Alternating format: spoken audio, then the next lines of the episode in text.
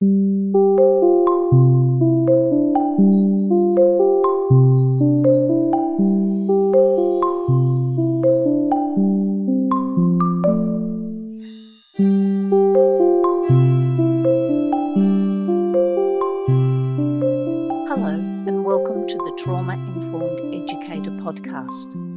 Dr. Kay Ayre. Helping students feel safe is a hallmark of trauma informed education. For some children, feeling safe in relationships is difficult. Well intentioned teachers often fall short in the skills required to communicate and reinforce a sense of trust amongst these students. So, what are the skills that make up an effective relational pedagogy? Today, we have the privilege of speaking with clinical psychologist Dr. Kim Golding. Dr. Golding has a doctorate in clinical psychology from the Leicester University. She has been involved in the setting up and evaluation of the integrated service for looked after and adopted children in Worcester, UK. This service provides support for foster, adoptive, and residential parents, schools, and the range of professionals around the children growing up in care or in adoptive families. Dr. Golding has been trained and mentored by Dan Hughes in the use of dyadic developmental psychotherapy in practice, DDP.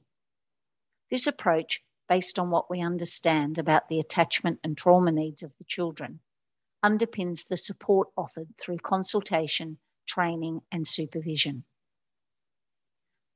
Dr. Golding's latest book, Working with Relational Trauma in Schools, was written together with Sian Phillips and Louise Michelle Bomber, and it explores how educators can easily use dyadic developmental practice to help vulnerable pupils to thrive. One. Hi, everyone, and welcome to Trauma Informed Education. My name is Govind Krishnamoorthy, and I'm here as always with Dr. Ayre. Hi, Kay. How are you? I'm well, Govind. How are you going? I'm good. Happy 2021. This is our first episode for the year, Yes. and we're so excited to have Kim here with us. Kim, thank you for joining us today. You're Welcome. Um, so we might just dive right in um, and get to the first question. So as you know, this podcast is for educators. We wanted to start by asking you about perhaps where you went to school and and if it has any influence on the work you do today. Okay, yeah, so interesting first question. Takes me back rather a long time now. Uh, I was a product of the grammar school system, um, and my sister wasn't. So I had a first-hand experience of how divisive that can be and how that stays with you for life.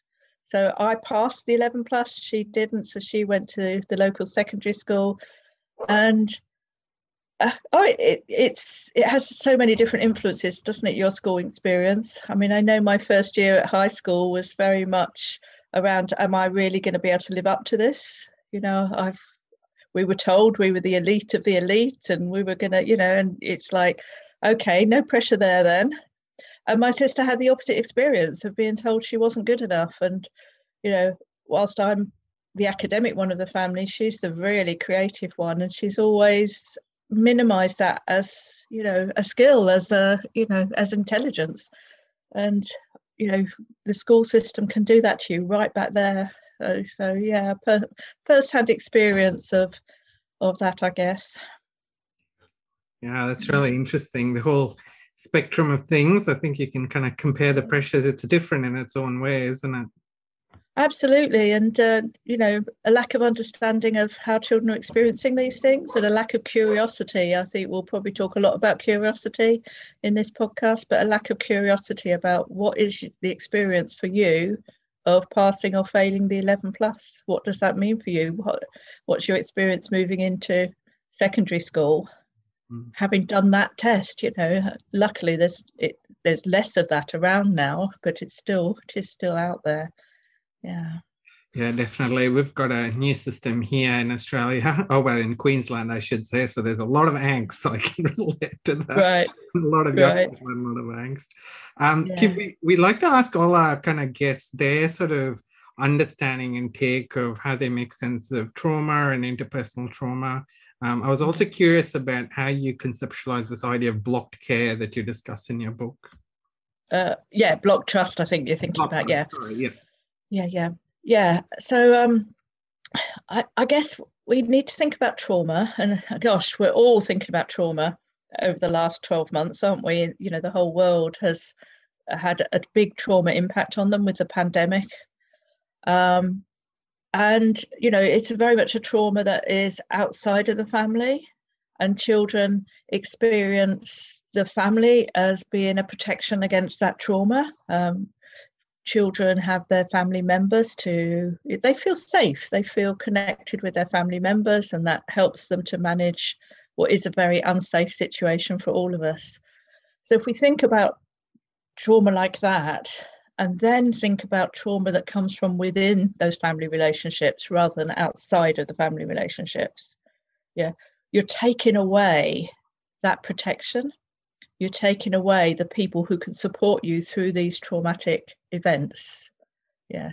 So if the trauma comes from within the parenting you experience, who protects you? Who comforts you? Who can you turn to when in need? Who can you trust that who's got your back?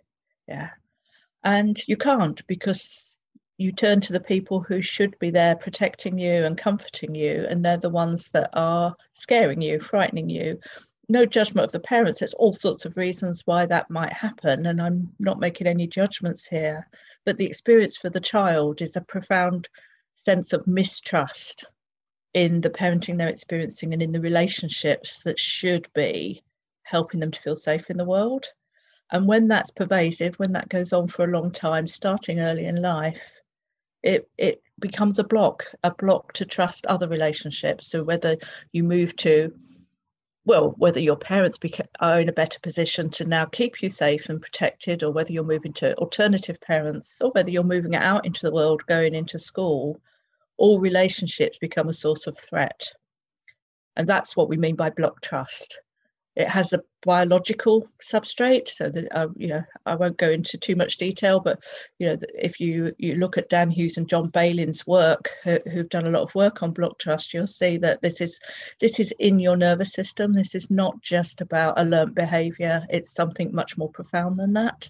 A profound sense of i can't find anyone to trust in the world so i have to look after i have to do this myself yeah, it's really interesting. Uh, I had another question just related to that about how you saw, you know, we hear a lot about attachment styles and um, how that plays out in children. And, and I wondered how you thought about the role of block trust and how it kind of what it might look like in in sort of the various types of insecure uh, attachment styles. Did you have any Yeah, and I, I, guess if you're going to think about attachment, you also have to think about intersubjectivity um, two sides of relationship experience that children need early in life. So they need their attachment, and we've just been talking about attachment figures, although I didn't name it as such, people who can offer you comfort at times of distress or discomfort. Children also need reciprocal relationship experience. That's so people who can share with you their experience of you and the experience of the world. So the child learns about themselves and the world through the eyes of of their parent, and that's a more reciprocal part of the relationship experience. So, if we're going to think about block trust, we need to think about the impact on both of those. So, the impact on attachment, as you say, is, is about having insecure attachment. I, I cannot feel safe. Uh, I don't have a source of comfort to turn to reliably. And so I find ways to adapt to that. And that's what we mean by insecure attachment or disorganized attachment at the more extreme. It's I'm finding different ways to feel safe in the world because these the secure pattern, I feel wobbly, I turn to you, you make me less wobbly, is not available. So children will learn different ways of adapting to that. And we know people will be familiar with avoidant, where we become more self-reliant, more self-sufficient, or ambivalent, where we become more attachment needy.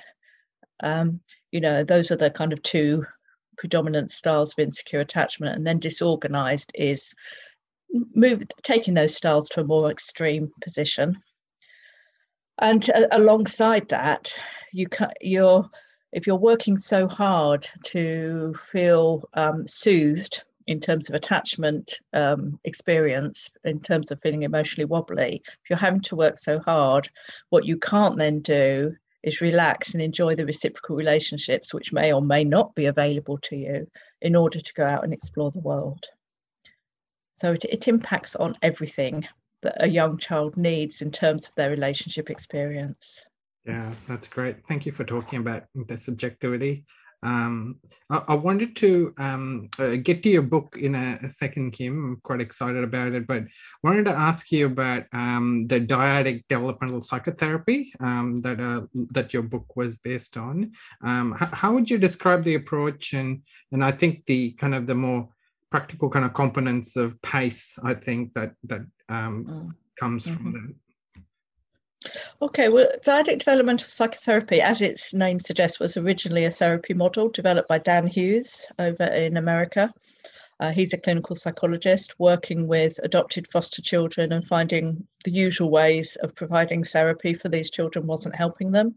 So, Dan being Dan, he set out and, and found his own model, very much based on the things we've been talking about, very much based on um, the experience of children who've missed out on healthy relationship experience early in life and trying to find ways of recovering for them that healthy relationship experience later in life, or in, his case with foster adoptive parents.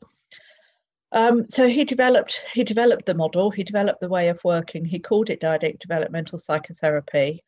Dyadic to really give a nod to that we can't work with the children on their own. We need to work with the children and their parents safe parents so that they can recover the relational experience and the trust. You know, we talked about block trust, the trust in relational experience um, that the children didn't have early in life. So the dyadic represents that. The developmental, because it's so much based on our understanding of child development and helping children have a successful developmental pathway, is, is fundamental to the model. And psychotherapy, because it was a therapy model when he started training, particularly over in the UK, actually, he came over and started training a lot of us in in this model. What and we went then went out and started training in turn over over time.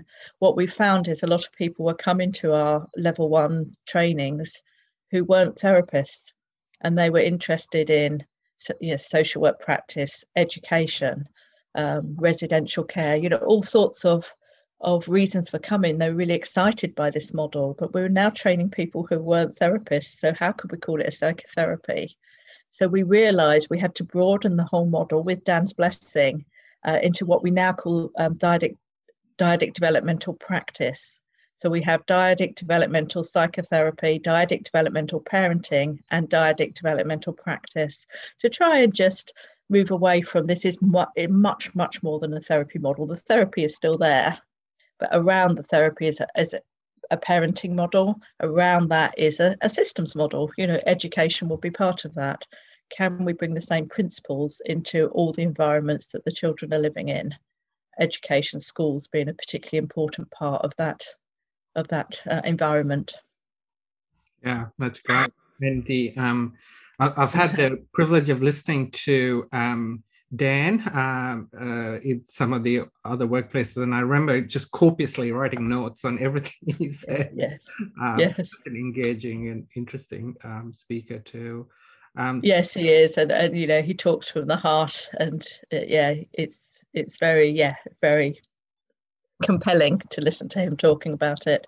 And uh, you asked about pace as well. Sorry, I forgot about that. Um, pace is the attitude that is central to the DDP model.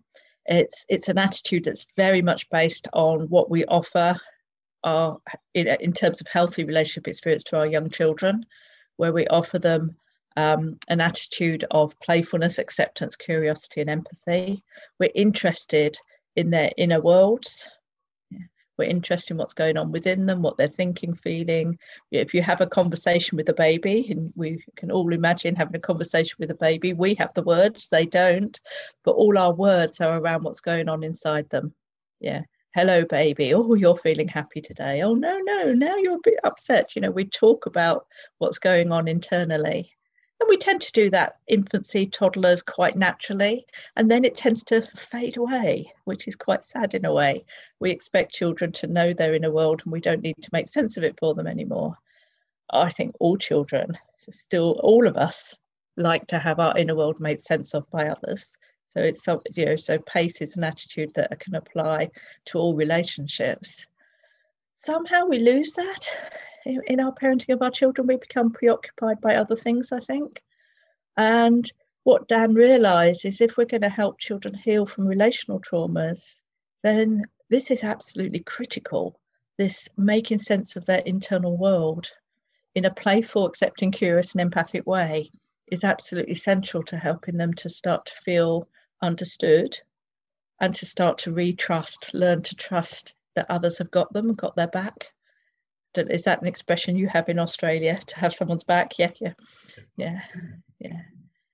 Yeah, I'll, I'll throw to Kay in a second. I, I was just reflecting on the way you described the whole process of making sense of your inner world and and i was thinking about you know some of the trainings and things that you know you, you yourself do and we might do with teachers where uh, a lot of it is about taking them into you know how the child must be feeling and thinking that might be very counterintuitive in many ways i think and i think from a very broad way that's that's most of what we're trying to do to help them do is to be able to make sense and think about and mentalize, I guess, uh, how the child's feeling and thinking.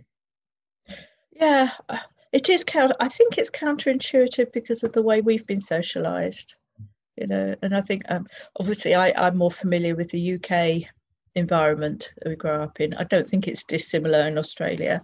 You know, that sense of let's make let's make the difficult stuff go away, mm. rather than let's sit with it. Let's sit with the uncomfortableness so when a child is distressed, you know, good parenting feels like making the stress, distress go away. You're okay. We don't need to be making a fuss. And actually, it, we've got that wrong. Actually, to really help a child and to really help another colleague, another human, you know, people want to be understood and heard, and they want people to sit with them where it's uncomfortable. You know, if you were expressing a level of sadness about a recent event to me, what you don't want me to come in and say, it will be all right. You know, by next week, you, you know, this will be in the past. Why are you worrying? What we, you want is someone to say, that sounds really tough. You're having a really hard time right now. And I get it. And I met, I think it's making you very worried. I think maybe it's making you worried about, you know, that, you know, that feels good. That feels, oh, you get it. You understand I feel a bit better because I know someone else understands what I'm going through. That's the that's the heart of pace. The pace is, you know, sitting sitting in a compassionate way with another person's experience. And sadly, I think, you know, it won't be true all the way around the world, but uh, sadly, so many of our ways of being have become much more dominated by let's make this stuff go away. Let's get let's problem solve. Let's reassure. Let's get you out of this. And we don't take the time to slow down. Within ddp we talk a lot about slowing down and we don't take the time to slow down. Let me let me listen to you. Let me hear your story. Let me know your story let me share back with you what i'm hearing about your story let me add a little bit with my curiosity into your story so we really really fully understand the experience you're going through. And then, yes, maybe some reassurance or some problem solving might be really helpful to you. But let's slow down and do that first. And that's what fundamentally DDP is about. Hmm. Yeah, and I'm fascinated to hear how you translate that to the school context. But I'll just throw to Kay if any questions or comments you might have.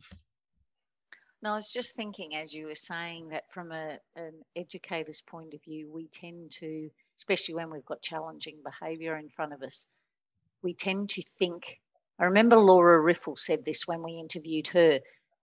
She said that one of the key things she says to teachers is you don't always have to act immediately. you yeah.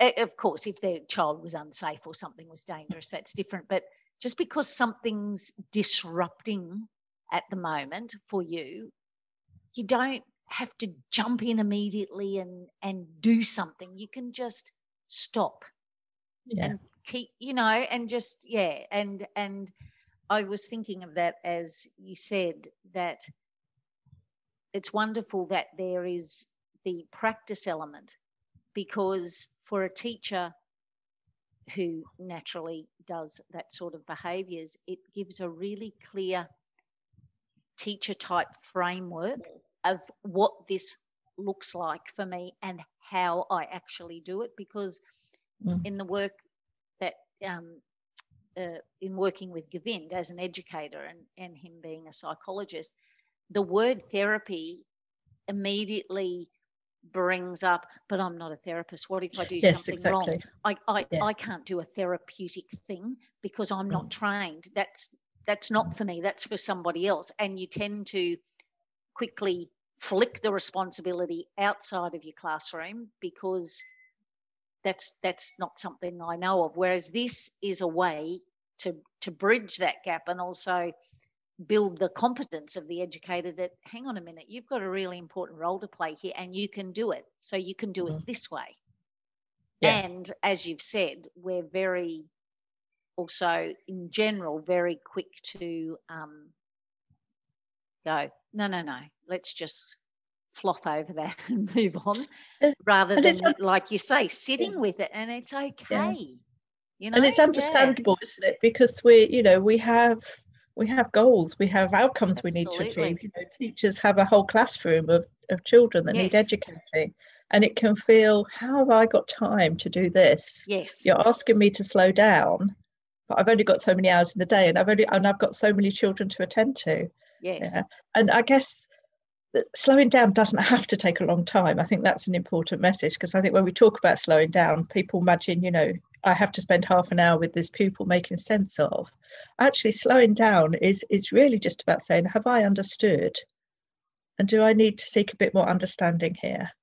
And that can come through just with just with an acknowledgement to child, you're having a really hard day and I'm here.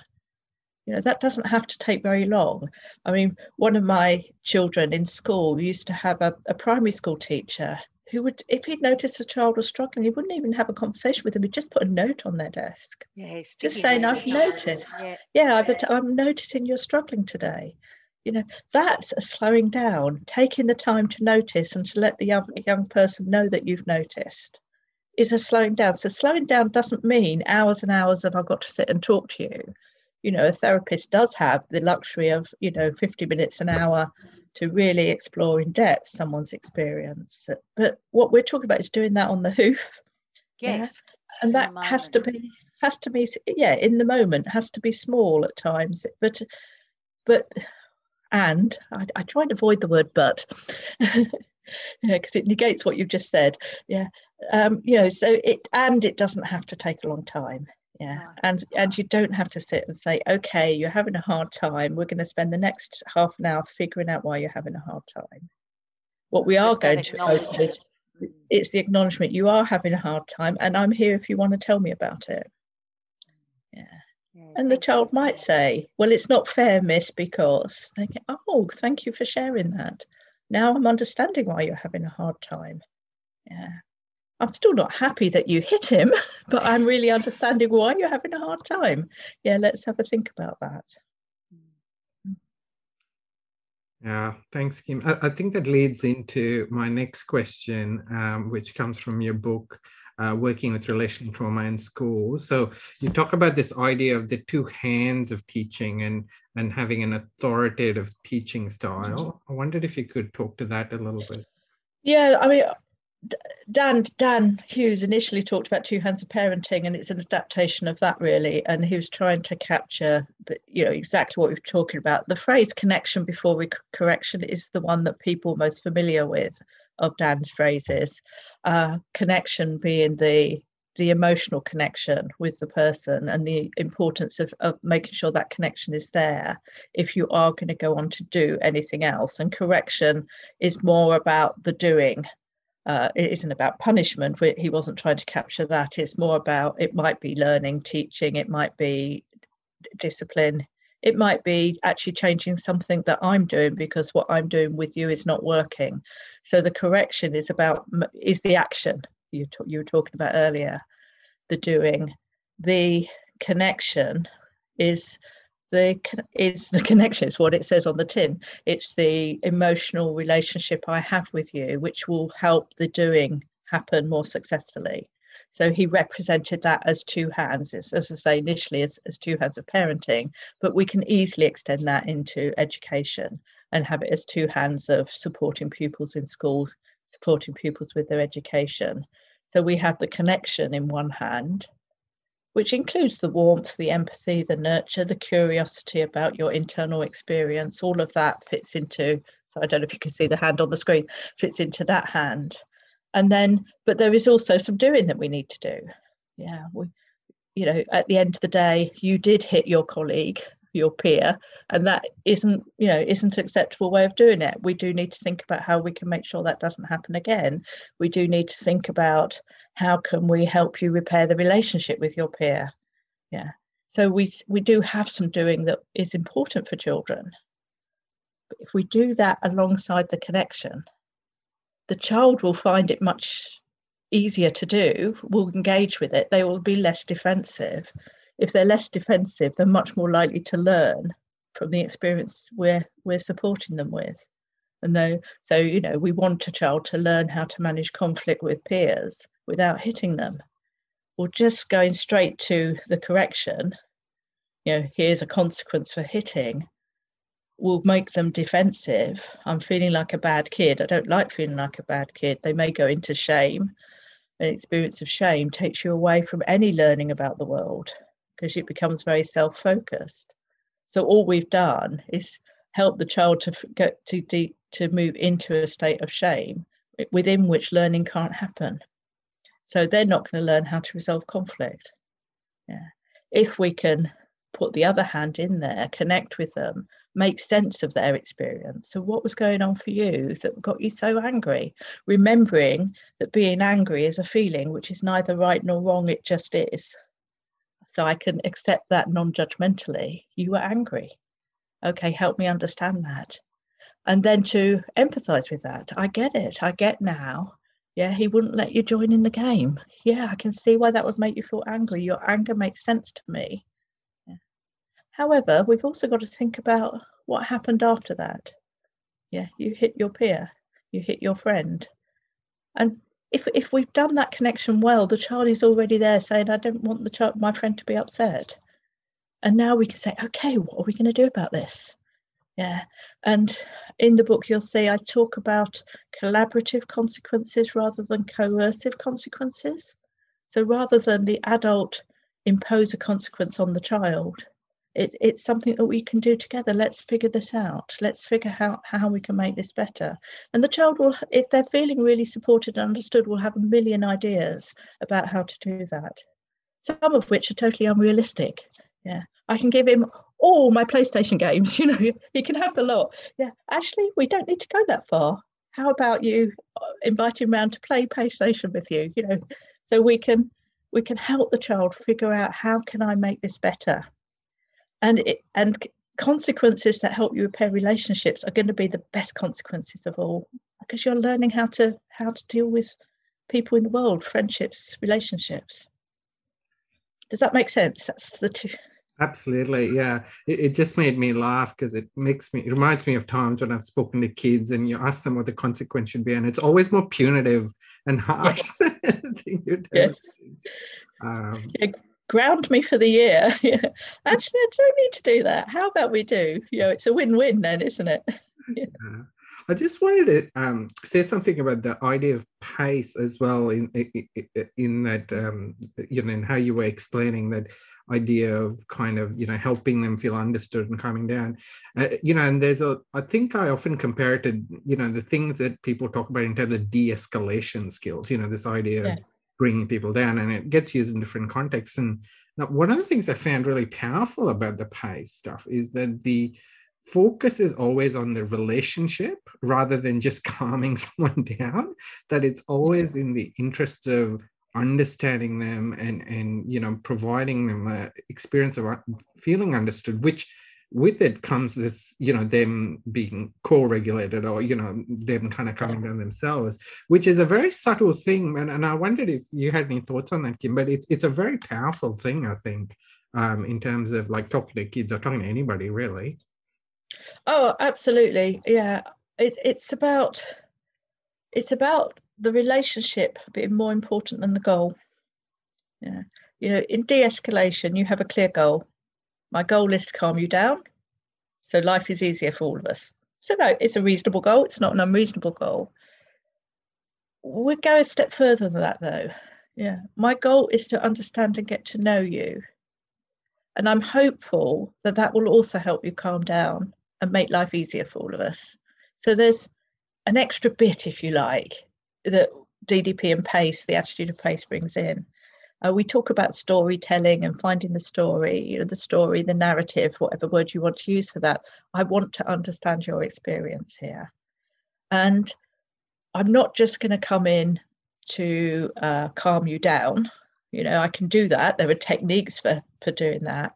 I'm going to do something additional. I want to help you calm down, but I really want to know you and I want to know what's going on for you. So I want to discover your story, your story of this moment, your story of this experience. And in understanding that story, I'll have deeper empathy for you. You will help, you will receive that empathy. You will feel more deeply understood. And that in itself will help the calming down process but it will do something also. It'll get your thinking brain working so we can figure this out. We can figure out what went wrong and we can figure out what we could do another time. So it's much, much bigger than de escalation, important as de escalation is.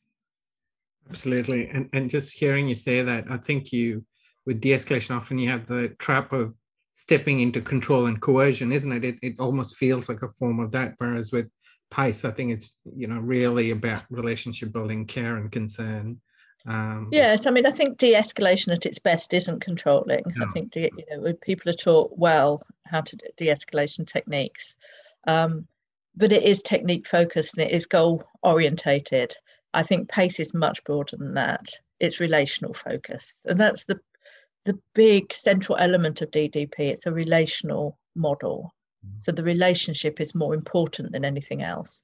Not that you ignore everything else. So in schools, so you were talking about education, you know, we have a goal to teach the children. I mean, obviously that's really important. We don't want them to leave school having learned nothing. So that goal is always there.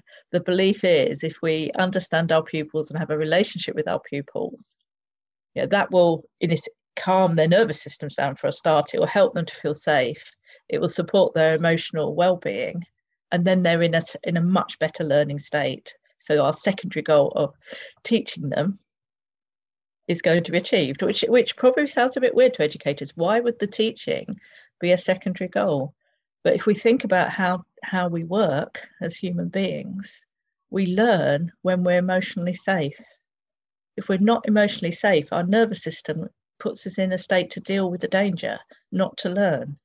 So we have a goal to teach our children, but our primary goal must be to get help them to feel safe and emotionally supported so that they can learn. Then we can achieve our achieve our goal of teaching them. And unfortunately that's not always understood.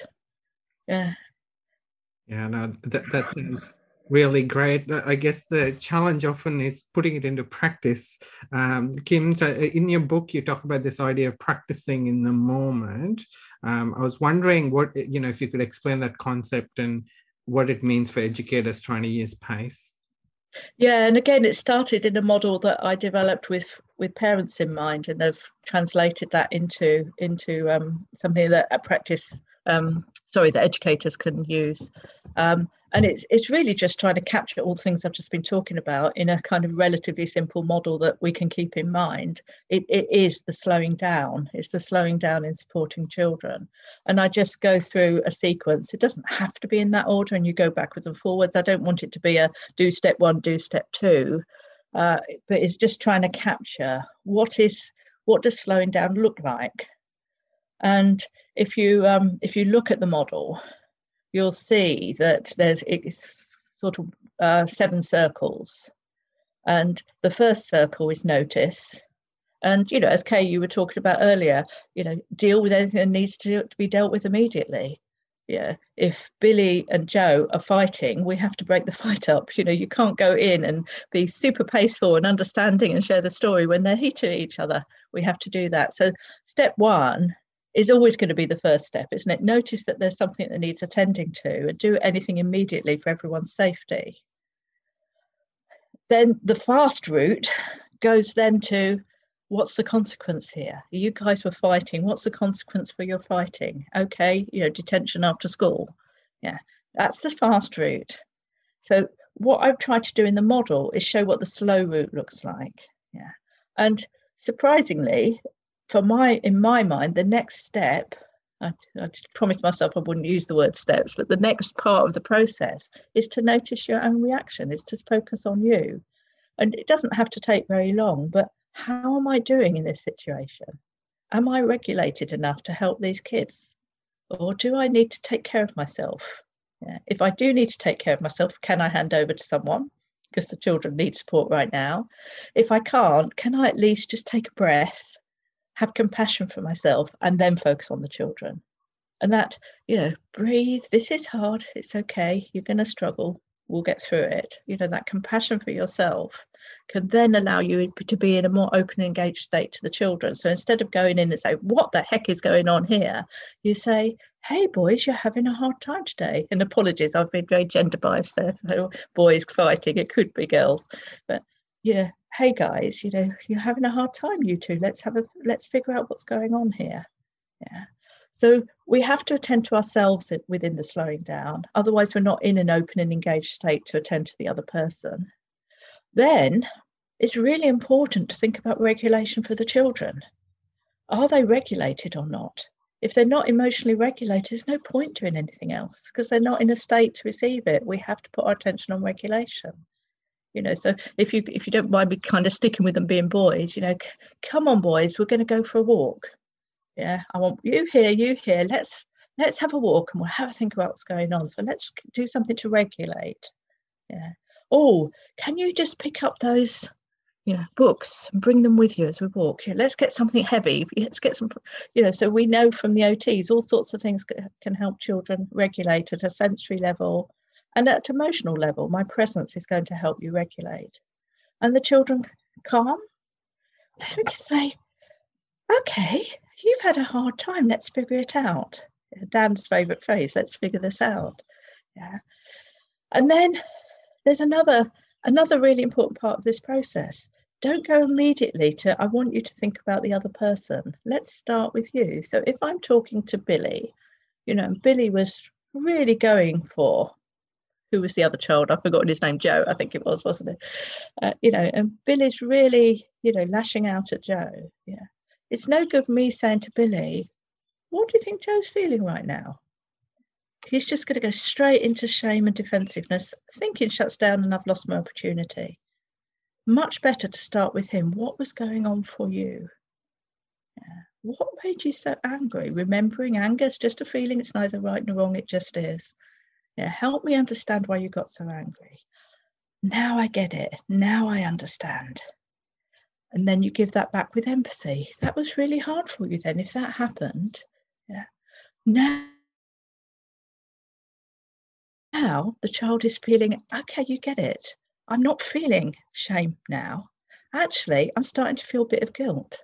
I'm starting to feel some remorse. Actually, I didn't want to hurt Joe. He's my friend. And I don't kind of know what to do about that. But I'm feeling it. So I'm now receptive to some ideas.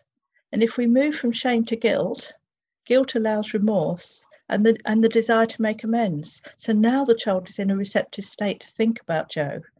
Yeah, so Joe's really upset with you. Yeah, I don't want him to be upset with me. I wonder what we can do about that. And that takes us to the next part of the sequence, which is, you know, the action. What are we going to do about this? And this is where the collaborative consequence comes in. Yeah. And the adult takes some responsibility here as well. You know maybe you guys aren't ready to you know play for half an hour together. Maybe you need a bit more supervision more structure. That's my responsibility as an adult to put that in place. Yeah. Maybe there's something you can do that lets joe know that you you are what you're upset that you upset him. Yeah. That lets him know that you want to you want to be friends. I wonder what that could be. Yeah Joe might not be quite ready to hear it yet. Can you be patient with that? You know, can we do that? And but you might have to be a bit patient until he's ready to to do that. Yeah. So that's and that leads us on to the relationship repair part of the sequence, which is the last part. Yeah, and that's it is it's about helping the child repair their relationships, and it's also the adult to say, is there anything I need to do to repair? Have I, you know, I, I kind of I got it wrong at the beginning there. I wasn't so, you know, I wasn't so peaceful at the beginning. Can I acknowledge?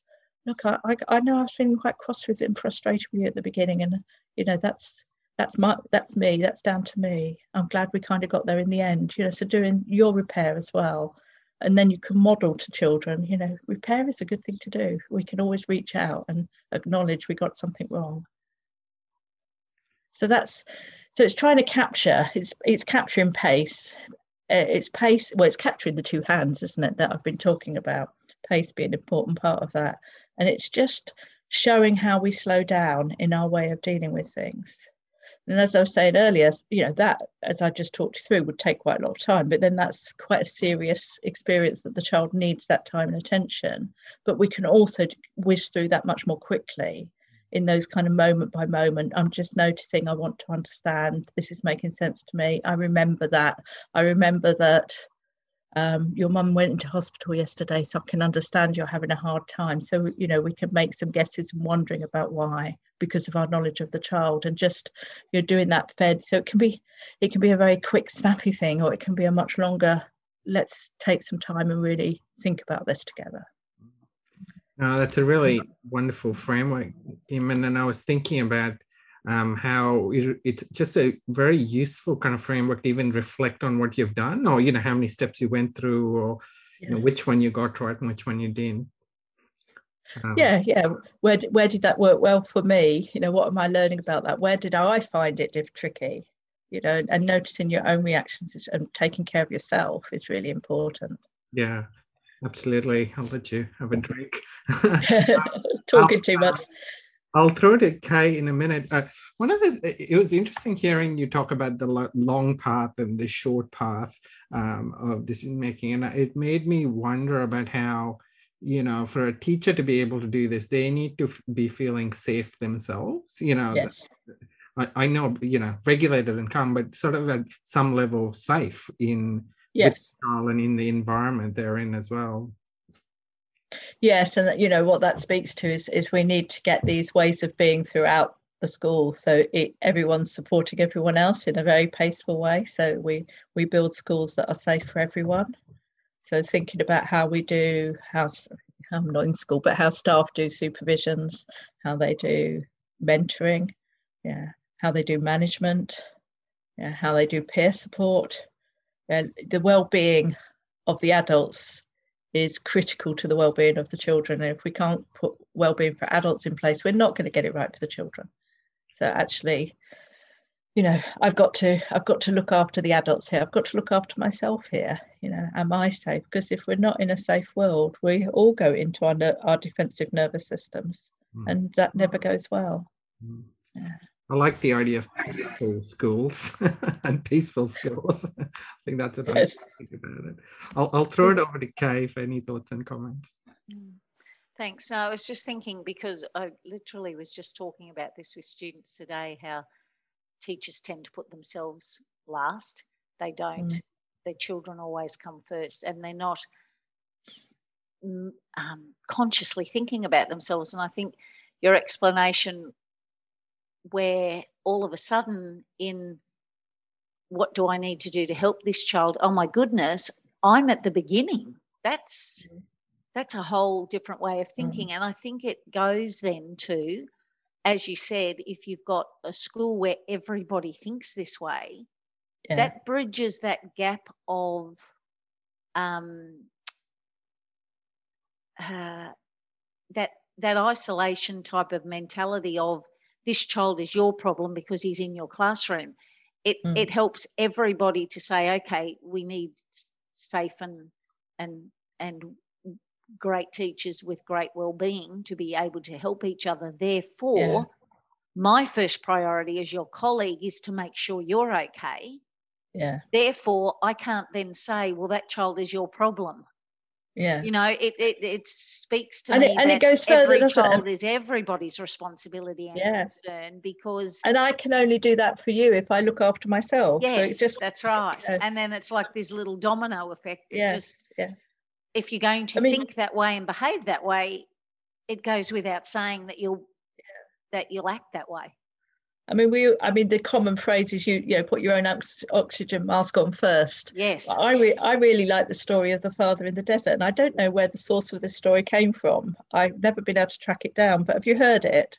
It's where a father and a son are working in walking in the desert, and they they're lost. They can't find their way out, and they've got one bottle of water, and the son is getting really thirsty because it's really hot, obviously. And the son says to dad, "Daddy, can I have some water? I'm really thirsty." And the father says, "I'm sorry, sorry, my lad, I'm going to drink the water." But daddy, that's not fair. I'm thirsty. Why are you drinking the water? Well, it's like this, son.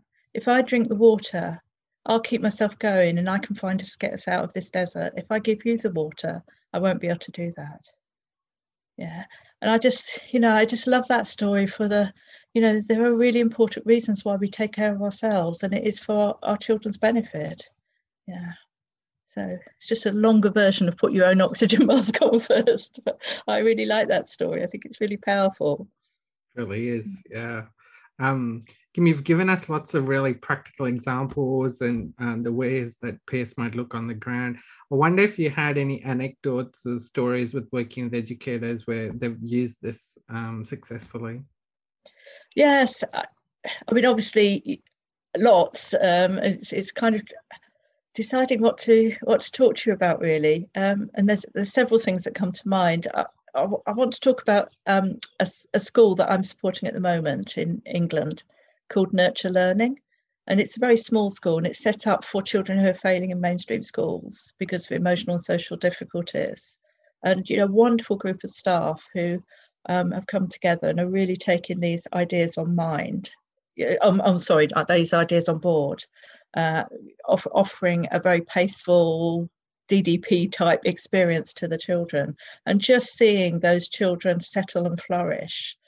And, you know, I, I was thinking of one girl in particular, you know, when I was, you, you shared that you would ask me this question. So I was thinking, what, you know, and I was thinking of a young girl who was 14, 15 when she came into that school and, you know, really having a tough time. She'd had a difficult history um, you know, of being parented herself. You know, she'd failed in mainstream school. She her learning was really compromised. She was very underachieving, and the and I suppose what really impressed me with the staff is how they could focus on her social and emotional support, and how they didn't get preoccupied by we've got to teach this girl.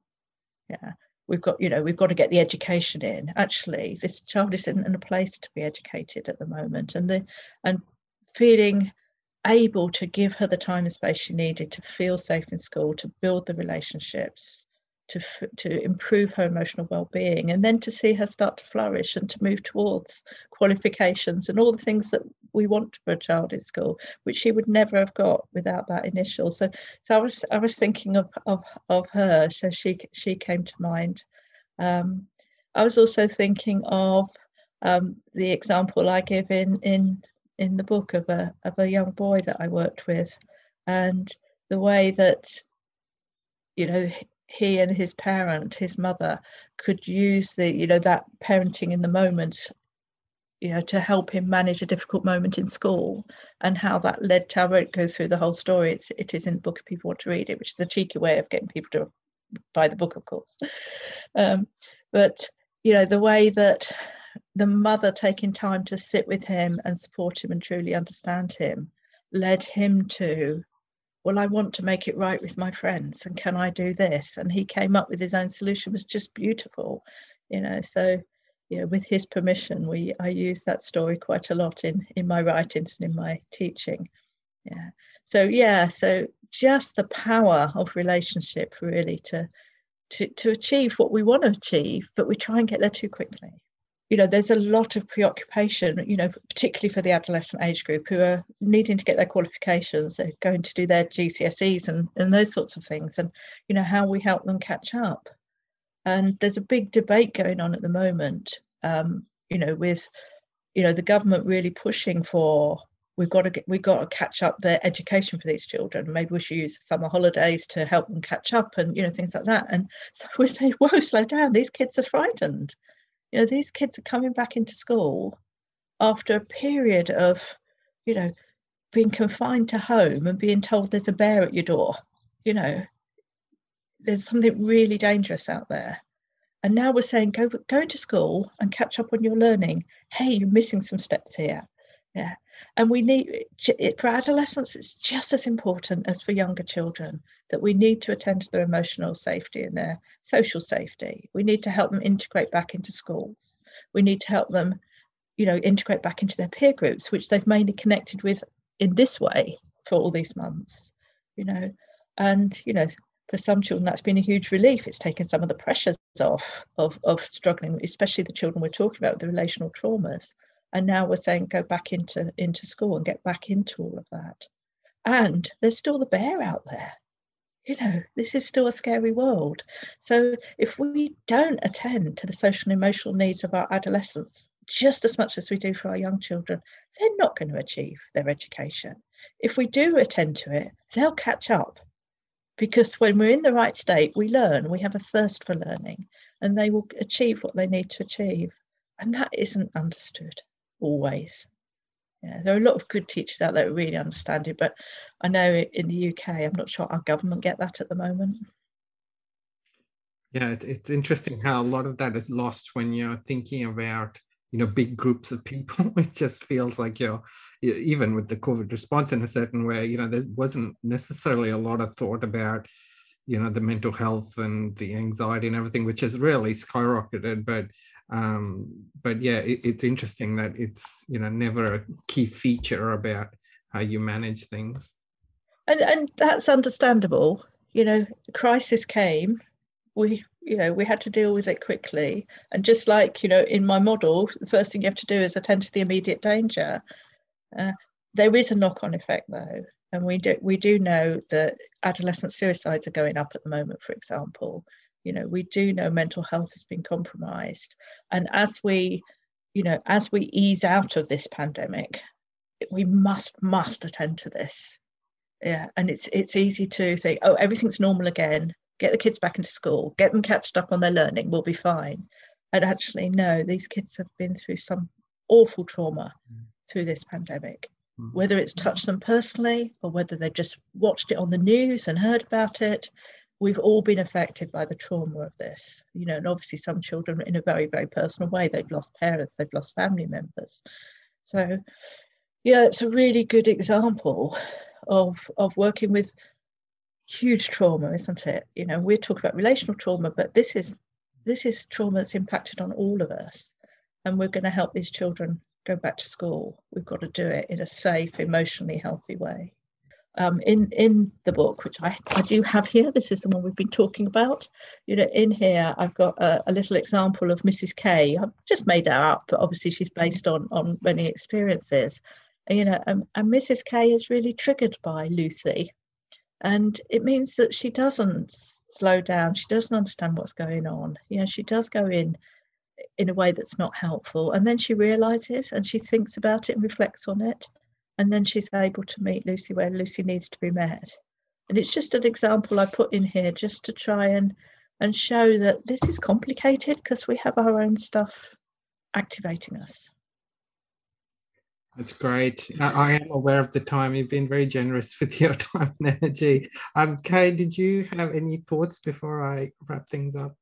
No, nothing to add other than to say thank you for being um, so wonderful in, in enabling, I guess, us as educators to be able to put this, you know, all these concepts into, uh, for want of a better description, to be able to hold them in a, in our hands and actually have um, substance to ideas that we read because it's we often read things and it says you know what you should be doing and yes and you yes. go yes i should be how do I actually do that? How how do I build trust? How how do I um, uh, sort of acquire and let peaceful behaviour be so embedded that I cease to think about it intentionally because it's just who I am. How do, how do I actually do that? You know, and it helps mm. us not to go,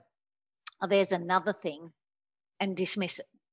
Yeah. You know, so yeah, so thank you from an educator's point of view. It's it means the world to be able to, I guess, have have have these concepts and I guess I can only explain it in that way that I can actually hold them and yeah. and then yeah take them take them into the room and and yeah make make a difference thank you uh, and can i just mention my colleague's book as well um, sure. I, this is uh, Sian Phillips um, who worked on this book with me alongside Louise Bomber.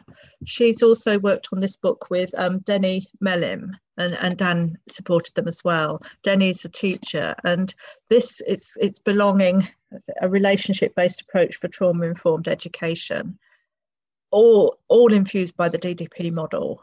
Mm. Um, and it you know just listening to what you were saying about you know just the kind of how do I do this? There's mm. practical stuff in this book. Is Excellent. Amazing. That book, I've got that one too. Yeah, it's great. Yeah, yeah. It's, and it's got such. Uh, it just brings it to life. It brings the classroom to life. It brings the children to life, and really shows the principles being put into practice.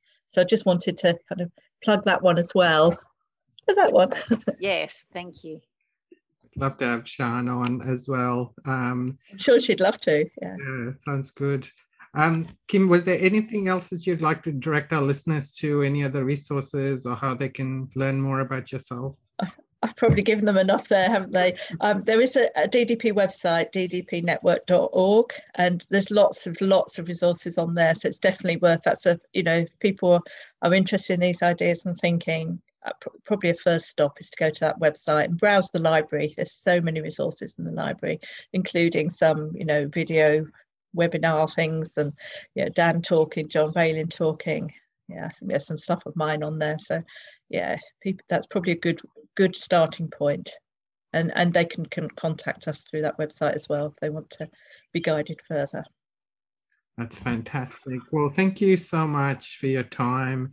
Um, I was just saying before, I'd been to one of your trainings, I think a few years ago. So it's lovely hearing you talk again, always inspirational and really practical. So um, thank you, Kim. Oh, you're welcome. You're very yes, welcome. Thanks very much. That was Dr. Kim Golding speaking about her new book, Working with Relational Trauma in Schools. To learn more about trauma informed education, visit our website, tipbs.com. That's T I P B S.com. If you enjoyed this episode, consider providing us a rating and review on your podcast provider. Your feedback makes all the difference. Thank you for listening. See you next time.